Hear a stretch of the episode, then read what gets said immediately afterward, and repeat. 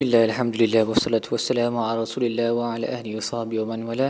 InsyaAllah dalam episod kali ini kita akan membincangkan tadabur bagi muka surat empat ratus enam puluh sembilan, surah Ghafir, ayat tujuh belas hingga ayat dua puluh lima.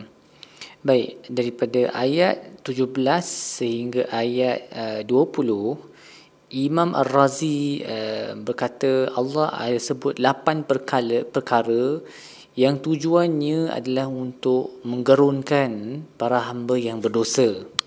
So Allah berkata pada hari ini tidak ada satu pun jiwa ataupun roh yang akan dizalimi, tak ada kezaliman pada hari hari tersebut. La zulmal yaum, semua akan diberikan apa yang mereka layak. Innallaha sari'un hisab, Allah tu maha laju dalam menghisab. Dan berilah mereka um, amaran Uh, tentang hari yang dekat, Yaumul Azifah, izin qulub ladal hanajiri kazimin, hari di mana jantung sampai kepada tengkuk dan mereka menahan um, perasaan mereka. Dan bagi orang yang zalim tak ada kawan yang baik ataupun perantara yang akan dipatuhi. uh, Allah tahu pengkhianatan mata, dan Allah tahu apa yang tersembunyi di dalam dada. Ya'lamu kha'inatal a'yuni wa ma tukhfi as-sudur, wallahu yaqdi bil haqq. Allah akan menghakimi dengan kebenaran. Wallazina yad'una min dunihi la yaqduna la yaqduna bi syai'in, manakala mereka yang uh, memanggil selain daripadanya tuhan-tuhan palsu, mereka tak boleh menghakimi sedikit pun. Innallaha huwas samiul alim, Allah tu maha mengetahui lagi, Allah tu maha mendengar lagi maha melihat. Jadi Imam Al-Razi berkata Allah menyebut uh, beberapa ayat ni tujuannya adalah uh, untuk mewajibkan ketakutan ke atas diri kita semualah, uh, para hamba yang berdosa. Yang pertama, Allah memanggil hari kiamat dengan hari Yaumul Azifah, iaitu hari yang dekat, yang uh, kalau kalau kita orang berdosa, kita akan sepatutnya lebih de, lebih takutlah. Kalau Allah sebut hari tu dekat nak sampai dah, sepatutnya kita menjadi lebih takut, because we know time is running out. Kalau kita tak bertaubat, kemungkinan kita akan mati dalam dosa dan kita akan uh, diazab oleh Allah alaihissalam. Kemudian Allah sebut izin qulub ladal hanajir, jantung-jantung akan sampai ke tengkuk. Dan ini adalah satu expression, satu um, Uh, frasa yang menggambarkan betapa, betapa takutnya manusia akan uh, akan jadi pada hari tersebut. Seolah-olah jantung mereka sampai ke tengkuk tapi tak terkeluar daripada mulut. Jadi it's stuck there between life and death. That's how scared they are. Uh, dan boleh jadi ini adalah maksud yang hakiki. Maksudnya pada hari kiamat, dia bukan sekadar metafora. Dia memang betul-betul boleh jadi yang jantung tu tersangkut dekat kita punya tengkuk, dan Allah boleh buat supaya dalam keadaan tersebut kita tak mati pun. Tapi it is basically an expression of how terrified, betapa takutnya kita semua akan uh, jadi pada hari tersebut. So frasa ni digunakan dalam surah Al-Ahzab uh, ketika mana para sahabat dan Nabi sallallahu alaihi wasallam berhadapan dengan uh, tentera yang begitu besar sekali, uh, tentera Al-Ahzab sepuluh ribu orang dan juga Banu Quraizah daripada dalam, tapi Allah selamatkan mereka. Cuma dia sangat, sangat getir. Jadi semua orang berada dalam ketakutan yang amat dahsyat. So pada hari kiamat dia lagilah dahsyat dia punya ketak- ketakutan tu. Kemudian yang ketiga, Allah describe Uh, keadaan uh, manusia pada hari tersebut sebagai kazimin. Maksudnya mereka terpaksa menahan semua perasaan yang ada dalam jiwa. Uh, tak boleh nak sebut pun, sedih pun tak boleh nak sebut, risau pun tak boleh nak sebut. You have to conceal everything and control, just suppress all your feelings, kan. Sebab selalunya antara cara kita menghilangkan uh, anxiety ataupun ketakutan adalah untuk express it, untuk sebut benda tu, tapi tak boleh. Hari tu tak ada siapa boleh bercakap, tak boleh bersyarah, tak boleh berhujah. Semua kena diam sahaja dan tahan apa yang mereka rasa, dan itu menambah-nambahkan lagi kegerunan dalam jiwa. Yang keempat, Allah sebut malil zalimin min hamimin wala syafi'in yuta, bagi orang yang zalim tak ada tak kena ada kawan yang baik ataupun perantara yang boleh yang akan ditaati.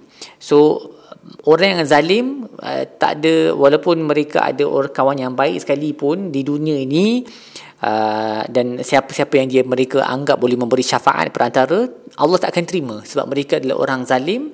So there is no hope for them. If they have committed sins, nobody is going to be able to help them.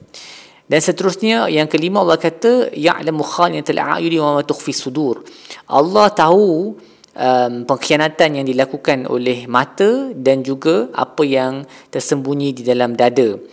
Um, ayat ni sebenarnya menurut Imam Al-Qurtubi uh, dan, dan yang meriwayatkan daripada Ibn Abbas radhiyallahu anhuma, dia tentang seorang lelaki yang uh, pengkhianatan mata ni dia merujuk kepada stealing glances. Maksudnya kita curi-curi tengok benda yang tak sepatutnya kita tengok dan kita tak nak orang lain pun tahu kita tengok.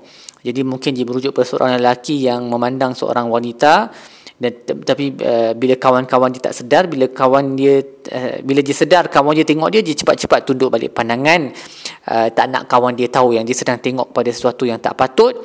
Uh, dan wa ma tukhfi sudur ialah apa yang ada di dalam hatinya, sama ada uh, dia boleh berzina dengan uh, perempuan ni kalau dia bersendirian dengannya ataupun tidak. So Um, itu menunjukkan the stealing glances of the eyes and what is uh, enveloped in the heart like in the chest. Um, dan walaupun riwayat daripada Ibn Abbas ni merujuk kepada perbuatan melihat uh, perempuan yang sepatutnya kita tak patut tengok, basically benda yang haram untuk dilihat kita cuba tengok dan berfikir benda yang tak baik, tapi dia broader than that lah, apa-apa benda yang um, tak sepatutnya kita buat. Dan Imam Al-Razi berkata, amalan kita ni, manusia ada dua dua amalan. Amalan anggota dan amalan hati. Dan amalan ataupun perbuatan anggota ni yang paling sikit adalah the stealing glances of the eye. Curi tengok. Sebab yang tu hampir tak ada siapa boleh tahu. Tapi Allah tahu. Walaupun orang lain tak tahu, Allah tahu. Dan amalan hati, of course, memang orang tak tahu. Tapi Allah tahu apa yang terkandung dalam hati. Dan Uh, mana-mana pendosa yang tahu bahawa Allah mempunyai sifat ini, dia tahu apa yang mata kita curi tengok benda yang tak sepatutnya dan apa yang hati kita terkandung, dia sepatutnya jadi lagi takutlah dengan apa yang um, Allah boleh buat kepadanya, kerana Allah meliputi segala kejahatan dia tu. Nothing is hidden from God. Hmm. Yang keenam, Allah sebut wallahu yaqdi bil haqq. Dan ini juga sepatutnya menakutkan uh, si pendosa kita semua, uh, kerana um, si hakim Allah yang mengetahui seluruh amalan kita, seluruh uh, keadaan kita, dan dia sebut yang dia akan judge with the truth, then we have to be even more scared lah. Kiranya Allah will take everything into consideration before giving his judgment, kan. Dan yang ketujuh, uh, dia khusus kepada orang yang mensyirikkan Allah ni. Um, mereka sembah Tuhan-Tuhan selain daripada Allah, dengan harapan Tuhan-Tuhan ni boleh mendekatkan diri kepada mereka, boleh menjadi uh, memberi syafaat uh, ataupun um, apa-apalah, apa-apa, any kind of benefit that they can get. Tapi Allah sebut wallazina yad'una min dunihi la yaqduna bi syai'in, tetapi Tuhan-Tuhan yang mereka sembah ni mereka tidak akan menghakimi sedikit pun. So tadi dah sebut dah, Syafiq, Hamim, tak ada kawan baik yang boleh menjadi perantara. Ni Tuhan-Tuhan palsu yang mereka duk sembah ni pun have no power at all to give any kind of judgment. Kerana seluruh kehakiman berada di tangan Allah sahaja. Dan Allah tu innallaha huwas sami'un basir. Allah nampak golongan kufar Um, yang sentiasa memuji Tuhan-Tuhan mereka, tapi Allah Allah tak dengar pujian yang sama ke atas Allah. Allah nampak mereka sujud kepada Tuhan-Tuhan mereka, tapi Allah tak nampak sujud mereka kepada Allah. Dan walaupun ni merujuk kepada golongan kufar, is applicable to us juga lah. Allah can hear us uh, praising everybody around us, okay, tapi we don't give enough thanks to Allah. Um, and then we, we Allah Allah nampak kita uh, sujud kepada orang lain, ikut perintah orang lain, tapi kita tak ikut perintah Allah. Jadi bila Allah sebut dua sifat ni, sepatutnya kita lagilah gerun yang Allah will take that into consideration dan akan menghakimi kita dengan uh, kehakiman yang uh, yang adil tapi yang dahsyat sekali. So semua benda yang Allah sebut ni tujuannya adalah untuk menakutkan kita supaya kita memperbaiki diri, jangan melengahkan masa, uh, apa? Jangan pandang rendah dosa-dosa yang kecil, sebab semuanya berada di dalam ilmu Allah, dan akan datang hari yang kita akan terlalu risau, kita tak boleh nak buat apa-apa bila hari tu um, sampai. Kemudian Allah sebut tentang um, bagaimana kita sepatutnya berjalan di bumi ini sebagai musafir dan jihad. Bagaimana akibat umat-umat terdahulu, mereka jauh lebih kuat. Uh, ini merujuk pada orang musyrikun lah, especially sebab mereka dalam perjalanan uh, perdagangan mereka lalu kaum-kaum terdahulu yang mereka tahu cerita-cerita kaum ni uh, mightier than them, stronger than them, tak, tapi akhirnya Allah telah uh, menghukum mereka atas dua dosa mereka juga. Zalika bi annahum kanat ta'tihim rusuluhum bil bayyinati fakafaru fa akhadhahumullah.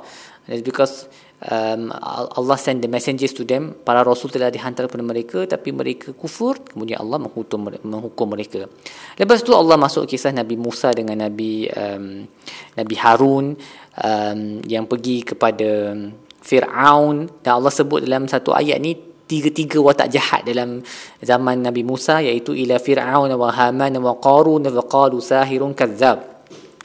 Fir'aun dan Haman dan Qarun, uh, tiga-tiga ni men- men- menuduh uh, Nabi Musa sebagai seorang uh, ahli sihir yang mendusta, dan apabila kebenaran datang kepada mereka, tiga-tiga ni bersetuju untuk mengeluarkan satu undang-undang untuk membunuh semua lelaki, Uh, anak lelaki, semua pemuda-pemuda lelaki, seperti yang disebut dalam oleh Ibn Atiyah. They wanted to get rid of all the strong young men, uh, dan hanya membiarkan para wanita sahaja yang tinggal untuk berkhidmat untuk mereka. Wa ma kaidul kafirina illa fi dhalal, tetapi Allah telah mensia-siakan um, segala usaha dan rancangan mereka. In the end, tak berjaya, mereka tak berjaya untuk bunuh mana-mana anak lelaki um, dan pemuda, kerana Allah telah mensia-siakan rancangan mereka. This is sebelum uh, this is selepas Nabi Musa dah dihantar kepada mereka sebagai rasul. Nah, ni bukan cerita yang sama dengan sebelum uh, kelahiran Nabi Musa. Yang itu memang berlakulah, yang mana Fir'aun telah membunuh semua anak lelaki kerana satu profesi bahawa uh, akan wujud seorang lelaki daripada Bani Israil yang akan meruntuhkan kerajaannya. Dan uh, Imam Sa'adi juga memberi satu um, pemerhatian yang penting untuk kita ambil iktibar pada penghujung ayat tentang apa yang Fir'aun dengan Qarun dengan Haman ni buat. Allah sebut wa ma kaidul kafirina illa fi dhalal. So you would expect, sepatutnya kita kalau, kalau sebab Allah sedang cakap pasal Qarun dengan Haman dengan Fir'aun, tiga watak jahat ni, anggapan kita ataupun jangkaan kita adalah pada penghujung ayat dia Allah akan kata dan Allah menjadikan rancangan mereka sia-sia.